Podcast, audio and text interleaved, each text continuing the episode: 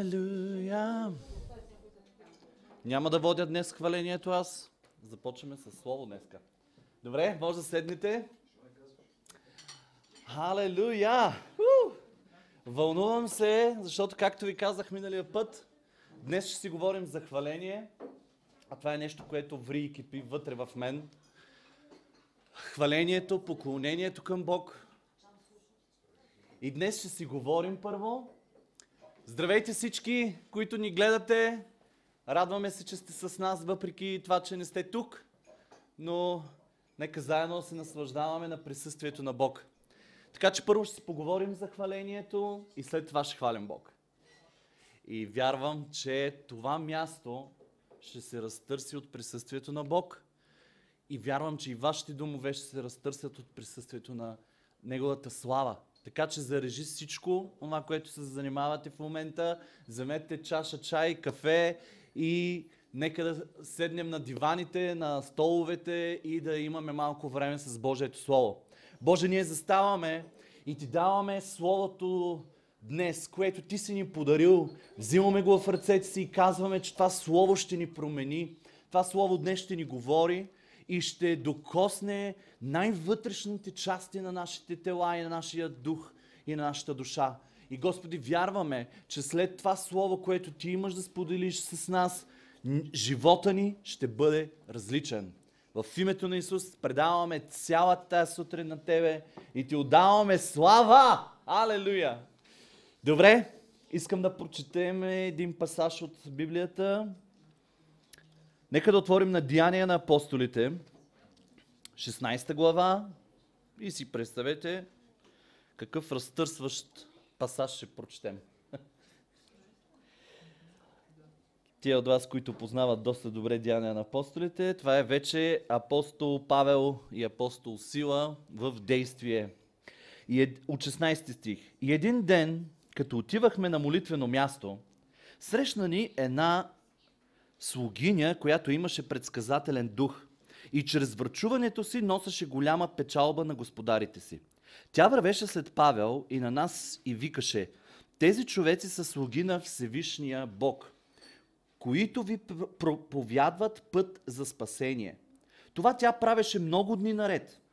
А понеже твърде дотегна на Павел, вижте, той я знаеше, той той я следеше, следяха всичките неговото действие, нейното действие и в крайна сметка тя дотегна на Павел, обърна се и каза на духа, заповядвам ти в името на Исус Христос да излезеш от нея. И излезе в същия час.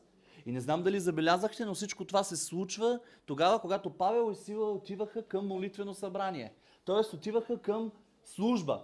Вярващи се бяха събрали и те отиваха към това място, за да имат събрание заедно. И това се случва с тази жена. И когато господарите на тази жена видяха, че излезе и надеждата им за печалба хванаха Павел и Сила и ги завлякоха на пазара пред началниците.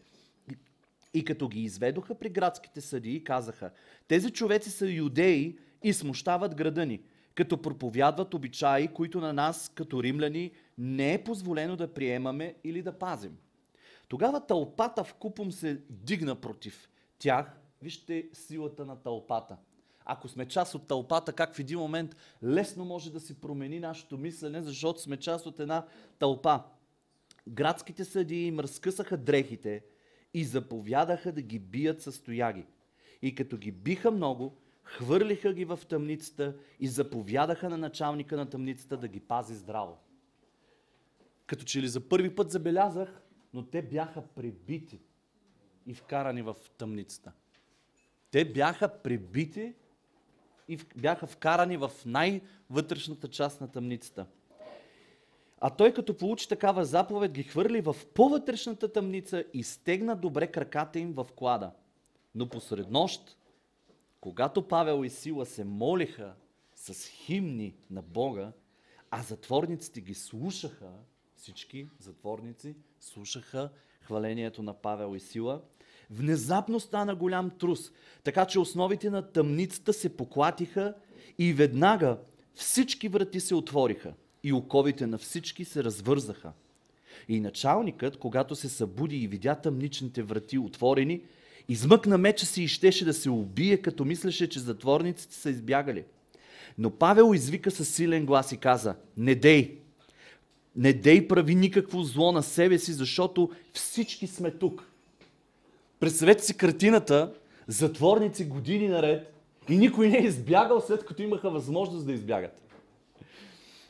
Павел му каза, всички сме тук, спокойно, не прави нищо със себе си. Тогава началникът поиска светило, скочи вътре и разтреперен падна пред Павел и Сила. И ги изведе навън и каза, Господа, какво трябва да направя, за да се спася? А те казаха, повярвай в Господ Исус Христос и ще се спасиш ти и дома ти. Амин. А, това се случва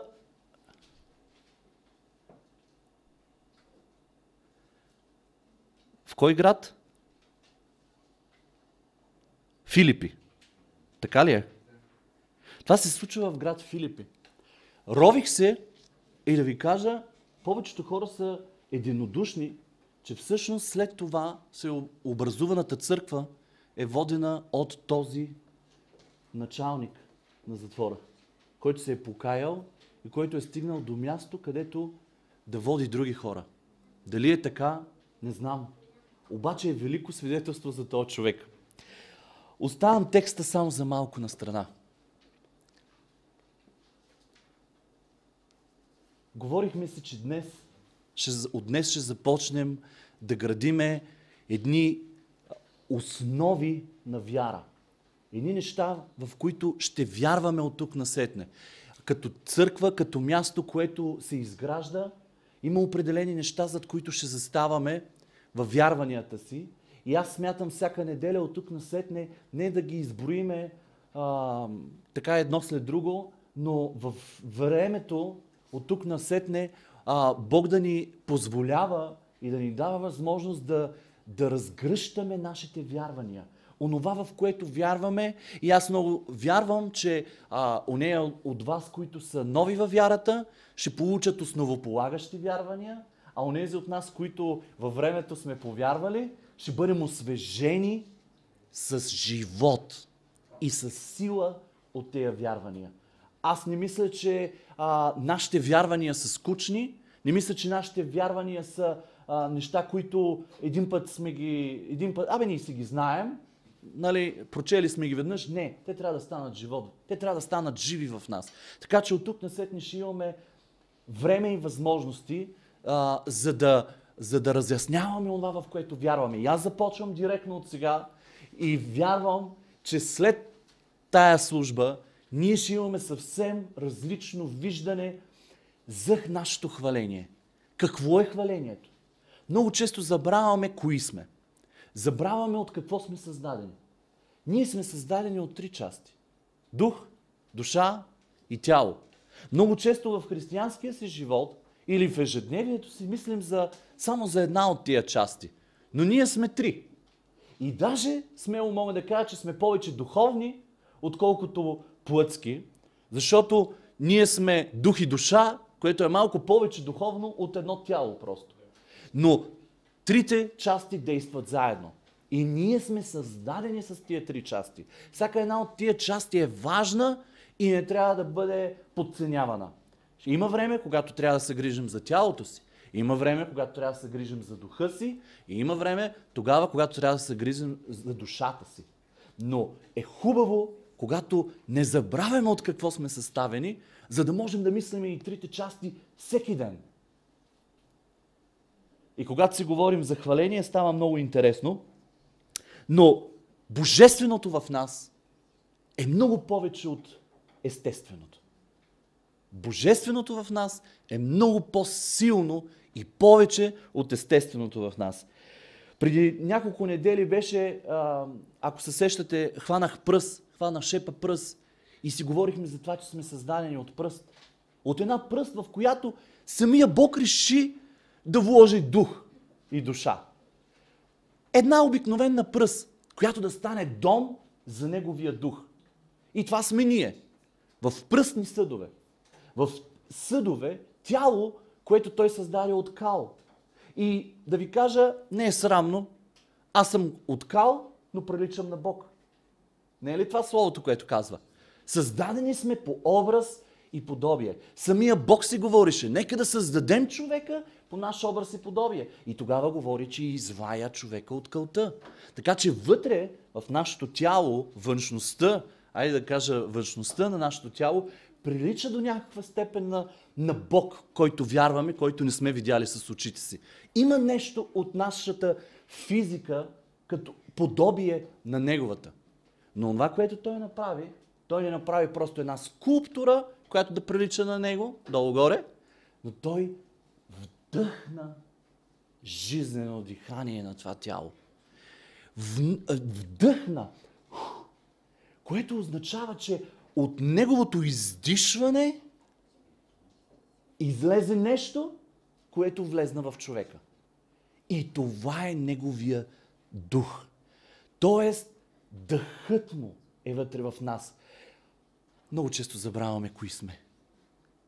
Ти си вдъхнат от Бог. Вътре в теб. Дори, как не го мислим, но Бог живее вътре в нас. Има толкова голямо нещо вътре в нас. И това е Неговия дъх, Неговия дух. И когато Неговото нещо от устата излезна и влезна в тялото, което Той създаде, т.е. онова свръх от Бог, влезна в естественото, което е тялото, стана нещо свръх естествено в човека. И това е душата. Това е душата. Онова небесното, което излезна от устата на Бог, Неговия дух с допира на земята, която Той сам създаде, се ражда душата. И когато утре, след месец, след години, след не знам колко години, отидем при Бог, всеки един от нас, колкото му е писано толкова. Когато отидем на небето, тялото умира. Обаче това, което отива при Бог, е духа и душата. Духа, онази частица от самия Бог вътре в нас и душата, която се е появила от допира на свръх божеството и земята и се получава душата.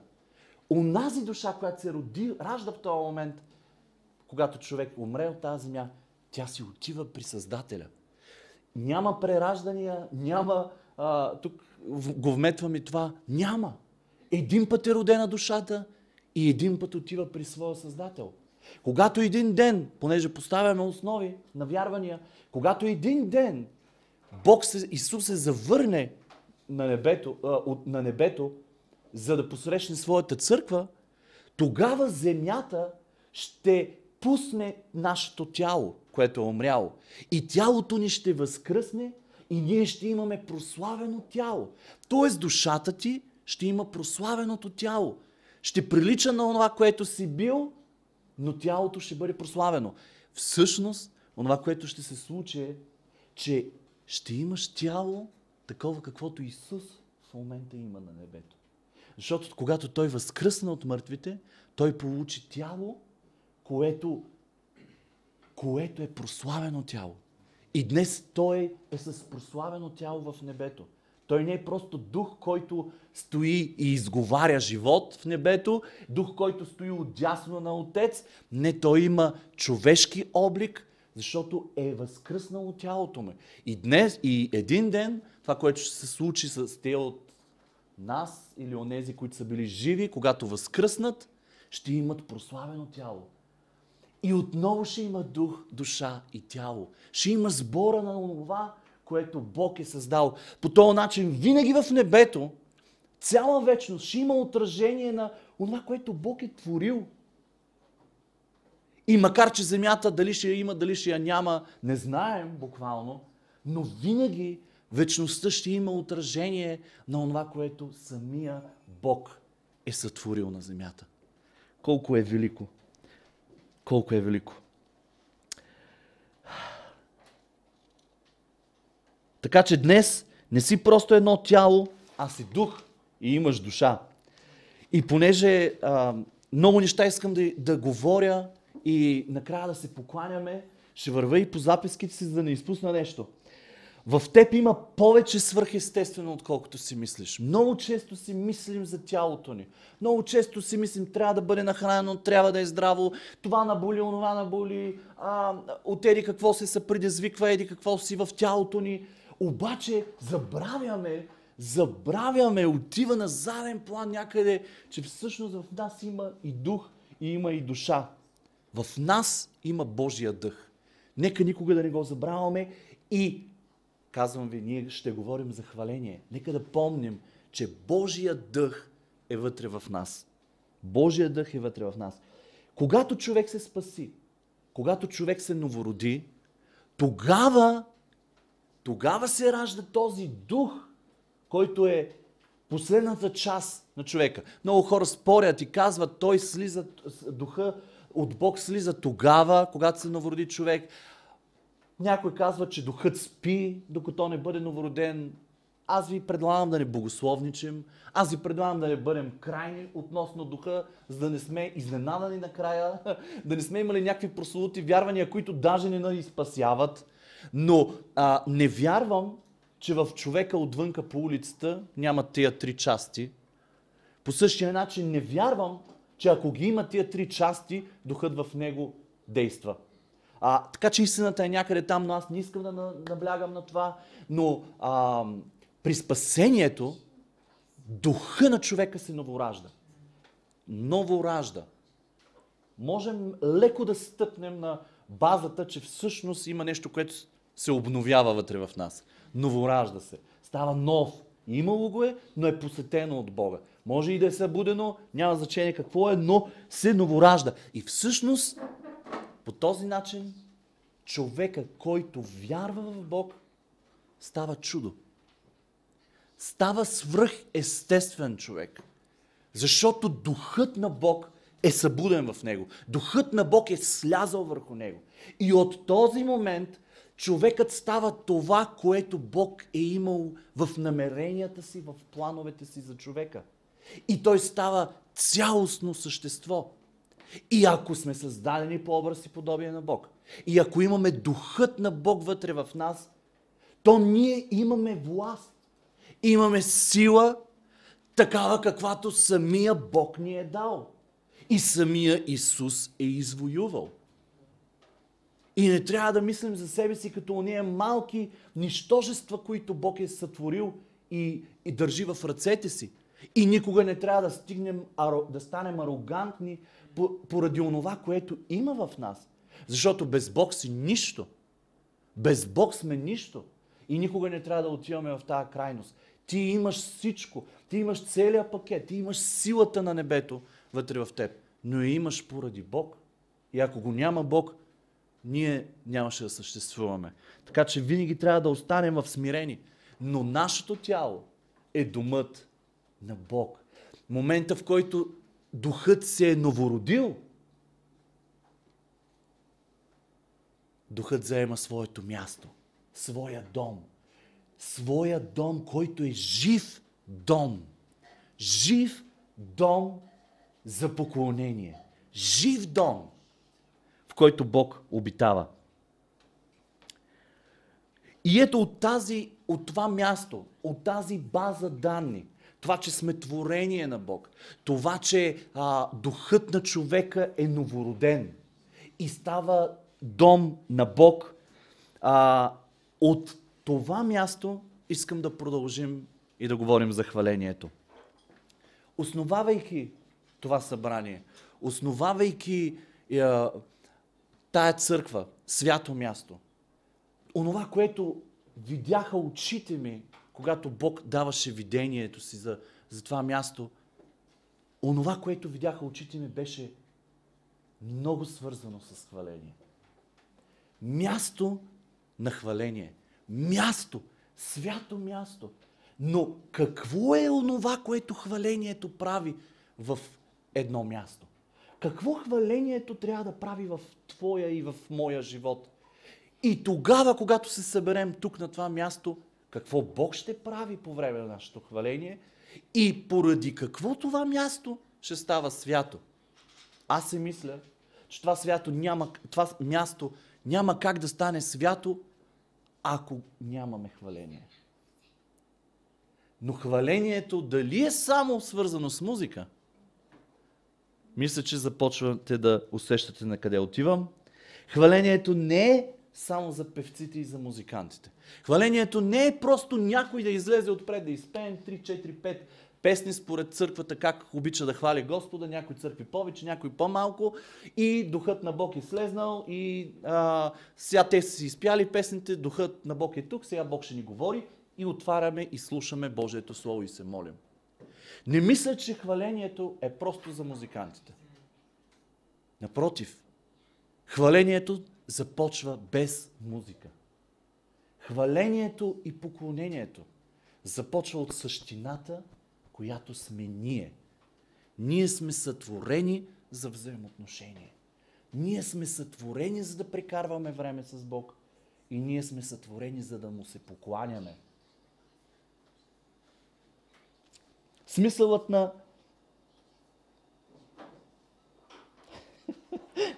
Няма да го кажа. Добре, да ви разведря. Просто съм си записал едни пеят, а други се клатят. А, хвалението не е просто концерт. Защото в днешно време хвалението, колкото е разраснато по лицето на земята, толкова на моменти и някъде е изкривено.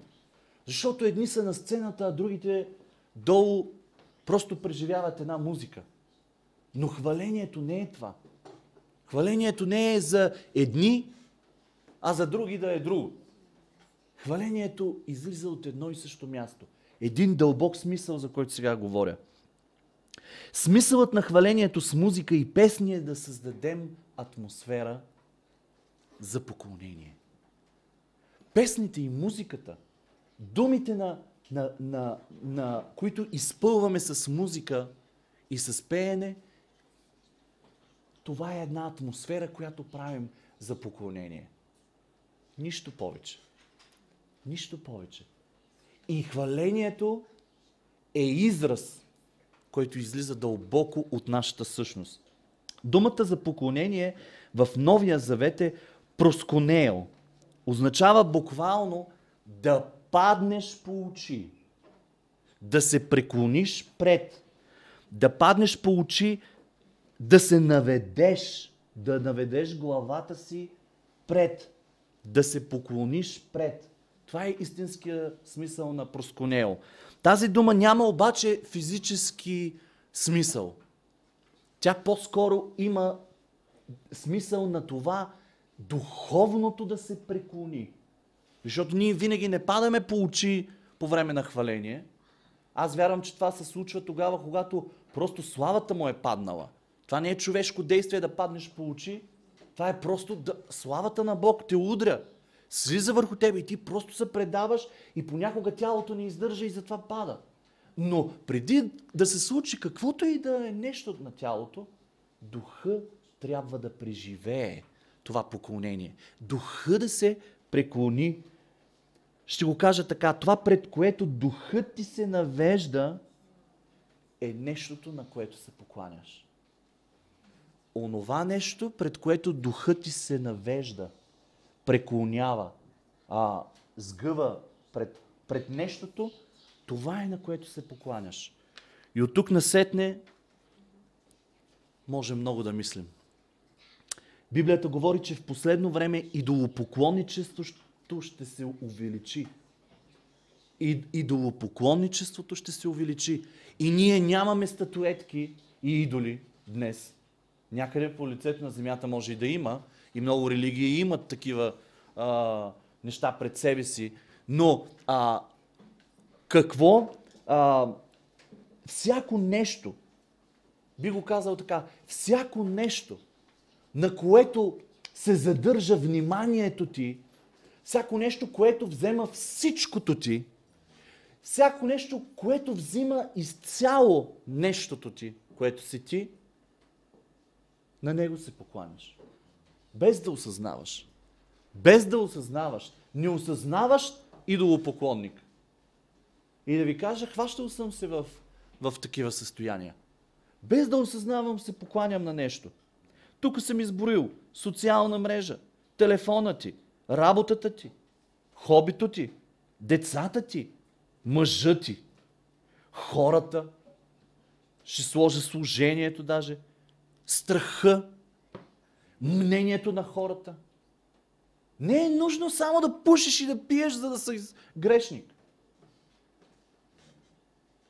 Исус ги направи много дълбоки нещата, след като слезна на земята.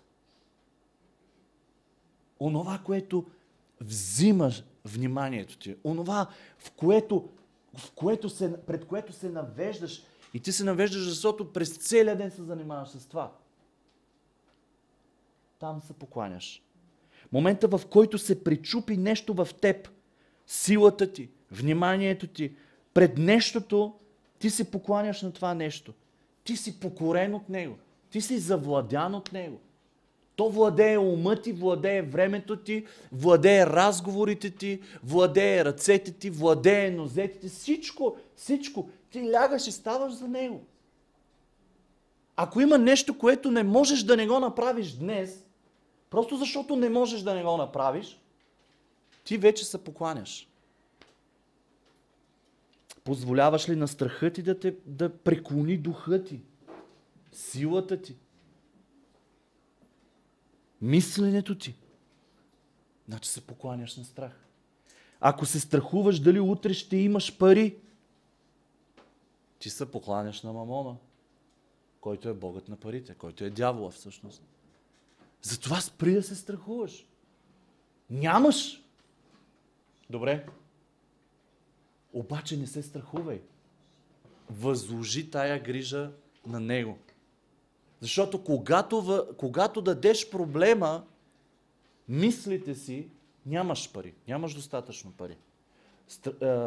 когато си помислиш за нещо, изпитваш страх. Когато ги предадеш на момента тези неща в молитва на Бог, те не те владеят. Те минават през теб, ти ги мислиш, защото те са част от ежедневието ти.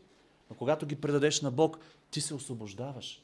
Някой друг мисли за тия неща. Някой друг, в някой друг е грижата, а не е собствената ти грижа. Защото по-човешки няма да се погрижиш. Няма да успееш да се погрижиш. Аз не мога да си помисля, че мога да се погрижа и за трите си деца. Още от сега си мислих, че няма а, никога да можем да им купуваме достатъчно памперси, защото са по две. Мислих си, че няма да имаме достатъчно а, мляко, за да ядат, защото а, а, Галя нямаше кърма. Мислих си, че тия деца а, а, и си мисля, че не знам как ще ги изучим и изобщо как ще им плащаме образование. Ма ти можеш да се побъркаш във всичките тия мисли. И всъщност духа ми да е да е смачкан, духа ми да се е навел в неща, които, ох, колко време има до тогава. Ако от сега ги мисля, аз съм се вкарал в робство. Ако се страхуваш за здравето си, ти се покланяш на тялото ти.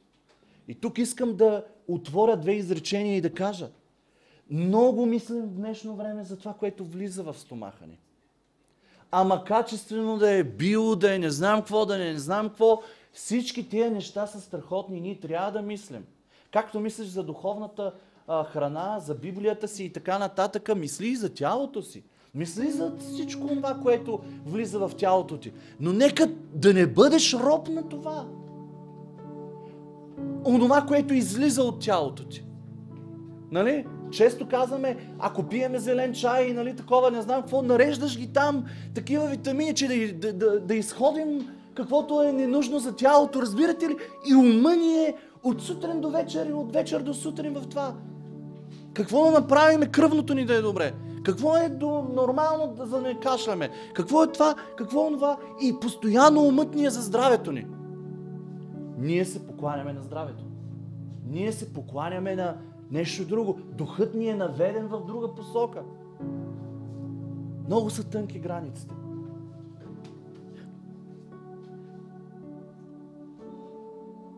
Ако всичко в теб мисли за Бог, обаче, ако уповава на Бог, ако Божието Слово е на първо място в живота ти, ако молитвите ти са първо към Него, минаваш през нещо, но веднага, виждаш го, Боже, помогни ни, помогни ми. А, с, имаш а, а, проблем в взаимоотношения, веднага се обръщаш към Бог, получаваш мъдрост, управяш взаимоотношенията. Ако винаги в центъра ни е Бог, разчитаме на Бог за всичко, предаваме се на Бог във всичко, жертваш, даряваш на Бог, даваш свободното си време за Бог, то ти се покланяш на Бог. Духът ти се прекланя пред Бог. В естественото, в ежедневието. Без да осъзнаваме дори. Това е поклонение. Поставил си Бог на първо място. Поклонение. Поставил си Бог на между приятелите си. Първо поклонение. Преди да изговориш нещо, преди да, те, да се предадеш на страх. Абе, Господи, я го владей това ти, защото аз ако го мисля, ще се побъркам. Покланяш се. На момента се покланяш на Бог. Духът ми се сломява единствено и само пред Бог. Духът ми се навежда единствено и само пред Бог. Духът ми се покланя в такъв случай единствено и само на Бог. И е времето сега да се замислим пред какво накланяме духът си през седмицата. Всеки ден от нашето ежедневие. Всяка сутрин. Ставаме ли с поклонение към Бог? Ставаме ли с пълно предаване на, на всичко в този ден? Или ставаме с списъка с задачи? Защото ако ставаме с списъка с задачи, той на захваща и ние веднага се покланяме на нещо друго. Просто духът ни е наведен на нещо друго. Когато се навеждаш пред греха, ти си покланяш на греха. Когато замълчиш, когато трябва да говориш, духът ти се навежда към страх. Падаш в ръката на греха. Какво е поклонението? То не е просто навеждане напред. Отивам по-напред. Не е просто духът ти да се да се преклони. А и да намериш израз на това поклонение. Поклонението винаги намира израз. Изразяваш се. Започваш да говориш за това състояние, на което си наведен, поклонен. Използваш думи. И ето тук идва онова, което го наричаме ние хваление и поклонение, както тук в църква, така и в къщи.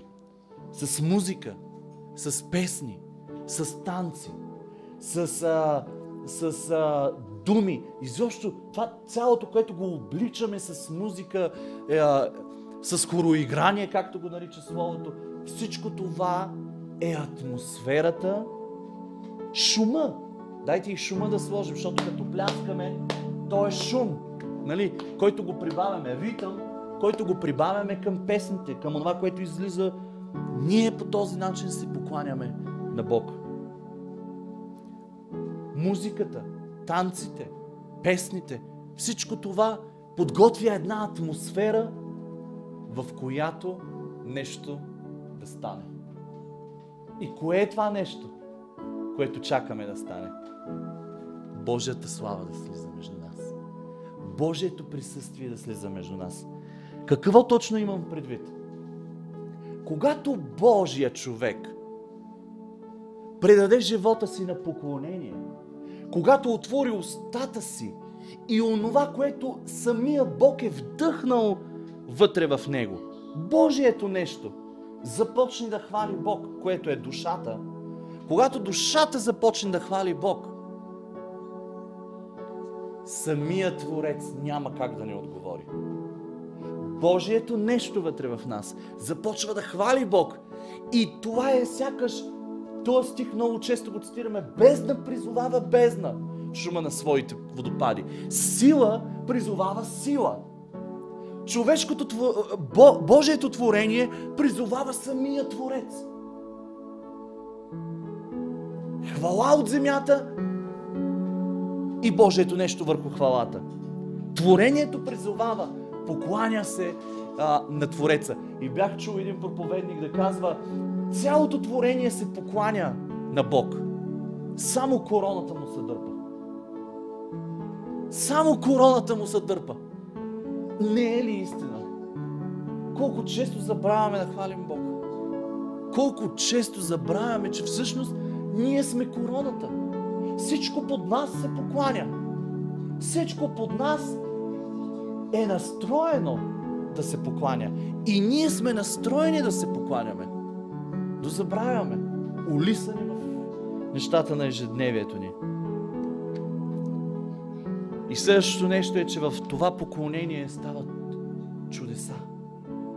Защото когато Божието нещо от нас, сътвореното от Бога, надигне глас, тялото, което е сътворено от Бог, започне да хвали Бог.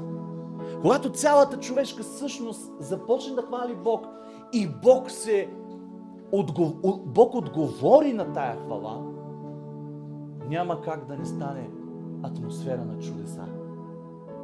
Няма как да не стане небесна трансформация. Има нещо необяснимо, което се случва в материята. Материята се подчинява.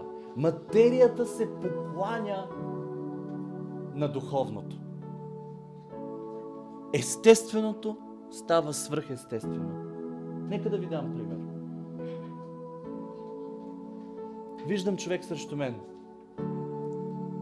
Веднага, ако го познавам добре, веднага не е нужно да ми говори, за да разбера радва ли се, страда ли, ядосан ли е. Защо е така? Веднага познавам жена ми дали е добре или не. Тя може веднага да ме разпознае. Децата ми могат да ги разпознаят. Има нещо, което веднага. И това е защото духът вътре в нас е много по-голям от материята, в която сме пъхнати. Духът е много по-голям. И това е негативен пример. Това е примера, в който човек, като е ядосан, всички можем да разберем, че е ядосан. Защото духът като че ли излиза от, от тялото му и, и, и всичко, цялата атмосфера в стаята е различна. Най-вероятно е викал, викал, викал, викал. Просто цялата атмосфера е нажежена в стаята. Хайде да го обърнем това в духовен аспект. Ако духът ни се покланя, буквално поклонението ни излиза от тялото. Много хора са ми казвали, абе, като влезеш и нещо се променя в стаята. Ама така е. И аз го вярвам за всеки един християнин. Влезнеш ли, отвориш ли вратата на дадена стая, атмосферата трябва да я промениш. На момента. И не, че ти правиш нещо, но духа вътре в тебе, божественото вътре в тебе. Ти си синът, дъщерята на царя. Променя се атмосферата. Няма как. Тогава невъзможното не е невъзможно, а става възможно. Когато се покланяме на Него. Когато живота ни е предаден на поклонение. Просто всеки, всеки един момент затваряш очи и стигаш ръце. Мълчиш. Покланяш се. Естеството ти. Стоиш. И тишината. В тишината. Поклонение. Поклонение. Някой ти ядоса. Затваряш очи, имаш нужда да се отидеш в една стая. Просто отиваш. Издигаш ръце и мълчиш. Дишай вместо мен, Господи. Говори вместо мен. Ядосан съм. Поклони се. Поклони се преди да изговориш. Леле, колко пъти напоследък си го казвам. Поклони се, Жоро. Преклони се пред Бог. И след това говори. Трудно е, но не е невъзможно. Духът ти може да владее. Може. Духът ти, когато се покланя, лечи. И в същото време, духът ти, когато не се покланя, също си личи. Затова трябва да се предаваме. Когато Твоя дух ти каже свят си, свят си, хваления, онзи на който говориш, слиза върху творението. Почита това, което е създал. Почита думите ти, почита поклонението ти. Да, не всеки път ще го усещаш, но той слиза веднага върху тебе. И с времето няма как да не започнеш да го усещаш. Защото момента, в който се преклониш пред него, той веднага слиза върху тебе. Предаден на теб. Предаден на теб. И материята, всичко около тебе ще се променя. Хора, такава истина е. Заобиколи се с хваление. Заобиколи се с хваление. Най-естественото е да си пуснеш хваление с музика и песни. Но се заобиколи и с слово. Заобиколи се. Заобиколи се. Аз много често, между другото, си пускам и хора, които се молят. И не често и не винаги разбирам това, за което се молят. Но духът ми се покланя. Хора, направо се навежда духът ми. От силата, която излиза от тая молитва. Ние разбирам дори на всичко в мене, което явно разбира, се покланя. Заобиколи се с хваление. Най-вероятно всеки един от нас е чувал и е виждал клипчета как водата се променя, структурата на водата се променя тогава, когато и говориш негативно и тогава, когато и говориш положително. И това е научно доказано. Представете си водите ни в къщи да слушат хваление. Слово. Молитва. Храната ти в хладилника. В тавата. Не осъзнаваме неща, но атмосферата се променя. Децата ни се променят тогава, когато ние им създаваме атмосферата. Хващай ги, Пускай им хваление и поклонение. Вместо новини да слушат по телевизора. Спускай им хваление. Хвали заедно с музиката. Моли се. Учи ги на молитва. На Словото. И нека това, всичко това духовно променя материята. И тогава света ни ще стане свръхестествен. Тогава ще обитаваме и ще ходим в свръхестественото. Понеже нашия Бог е свръх който докосва материята. И всичко се променя. Място, на което преживяваш Бог всичко се променя. Основата на нашите вярвания. И от тук можем да градиме страшно много. Връщаме се само за малко в текста на апостол Павел и Сила. Пребити до смърт заради благовестието и заради една забрана върху тази жена да не говори повече и изгонване на демон от нея. А те бяха тръгнали за хубавото събиране. И се оказаха не на събирането, а в най-вътрешната част на тъмницата. Оковани във вериги. Словото казва, че те пееха химни, прибити в тежкото обстоятелство. Поклонение. В тежкото обстоятелство. Поклонение. Когато си обиден, нареви се по време на поклонение. Пусни хваление. Нареви се. Стой в тишината. Нареви се. Отдай хвала на Бог. Въпреки всичко. Има сила в хвалението. Какво стана? Казва се и изведнъж внезапно стана голям трус. Това земетресение ли беше? И аз се замислете. При земетресение сградата ще се събори. Врати доста трудно да се отворят. Окови доста трудно да се разчупят. Внезапно стана трус вследствие на хвалението. И всички врати, каза, се отвориха и всички, а, как се казва това? Как? Как се казва това на ръцете? Белезниците, а, а, а на белезниците това кръглото? Както и да е. Това се разчупи. Кръглото на ръцете се разчупиха. Оковите.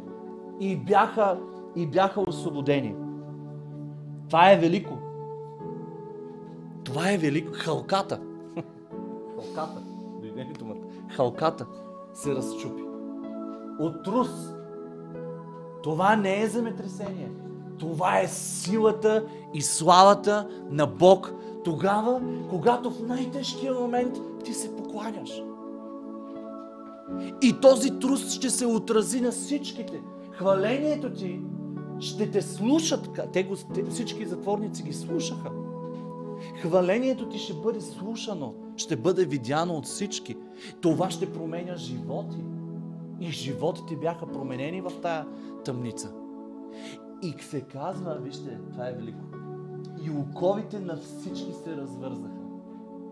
Не само твоите окови, не само твоите хълки, на всички. И те останаха вътре, отключени, за да станат напълно свидетелство в ръцете на Бог с променените си животи. Поклонението без израз няма смисъл. Само навеждането на духа ти не е цялостната картина. Не е картината в пълнота. Трябва да се поклониш с израз. Трябва да бъдеш чут от всички. Ето защо. Затова, когато хвалим Бог, дай израз на хвалата си. Може да не пееш. Абе, викай! Абе, по време на хваление моли се! Нека всичко вътре в тебе, цялата ти същност да, да се излива пред Бог. Никой няма ти каже, млъкни, че не пееш. Че пееш фалшиво. Цялата ти същност. Тогава няма да оглеждаш това, какво прави, какво прави. Не, ти се покланяш. Ти се покланяш. Или просто си сдигнал ръце, затворил си очи и нека всички други да пеят, но аз съм се преклонил и казвам, свят си, свят си, свят си. Не, мога, не разбирам какво правиш в живота ми, обаче тази сутрин ти казвам, свят си. Не разбирам как го правиш, какво подреждаш, къде преместваш, какво. Казвам ти, свят си. И това е дълбоко поклонение. Дълбоко поклонение.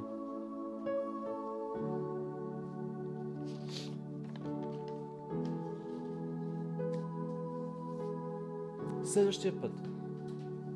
Следващия път, когато се случи нещо, започни да хвалиш Бога. Учи се. Учи се. Никой не се е родил научен. Самият човек трябваше да се научи да се покланя. И дайте ми две минутки. Поклонението още. Поклонението беше в самото небе. Поклонението съществуваше преди човека да бъде създаден. Поклонението беше част от небето. Когато човекът беше създаден, поклонението се роди и на земята. Премина на земята. Става основополагаща част от живота на Божия народ, когато се сформира. Добива нова светлина в Новия завет при появата на църквата. Хвалението е ударено в тъмните векове от историята. Появява се по време на реформацията. Започва отново да се развива поклонението след реформацията. Превръща се в 19 и 20 век в сила за живот на християните. Преобръща се в песни какво Бог прави за нас. И изведнъж хвалението става социално. Какво Бог прави за нас. Отново някакво криване от всичко това, което всъщност Бог го е създал да бъде. Появява се един Дон Моен. Може и да не сте чували за него. Но Дон Моен прави огромна промяна в хвалата на земята. Казва, ние трябва да обърнем отново хвалението. И неговите всички песни са свят си, достоен си, хвалим те, издигаме те. И отново хвалението започва с много музика да влиза в църквата. Насърчава хвалители, музиканти, накрая става продуцент на страшно много хваления, които решават във времето да издават и албуми.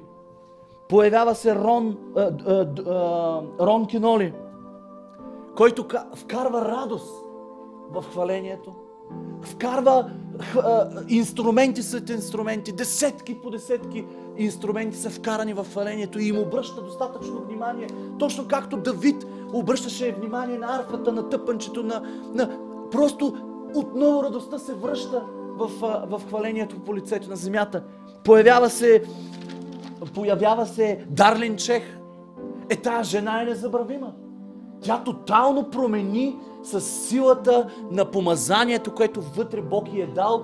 Тя промени поклонението и го направи дълбоко.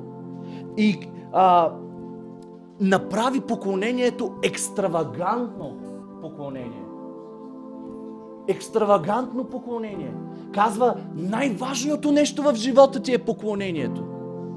Няма значение какво и къде го правиш. Поклонението в живота ти е най-важното. Екстравагантно поклонение. Не е просто да ходиш на църква. Не е просто да, да хвалиш Бог в църква.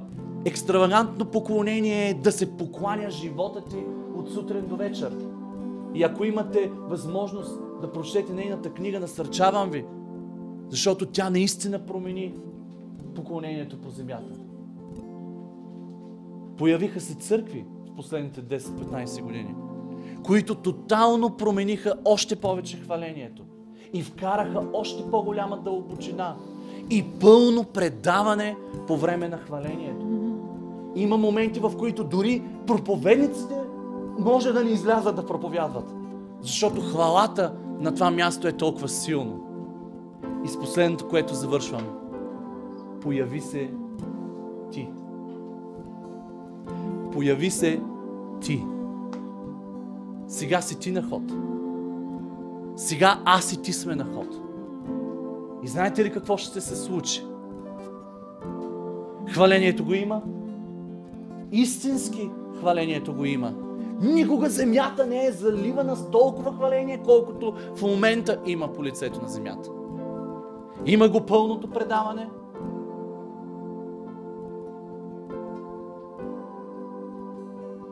Какво остана?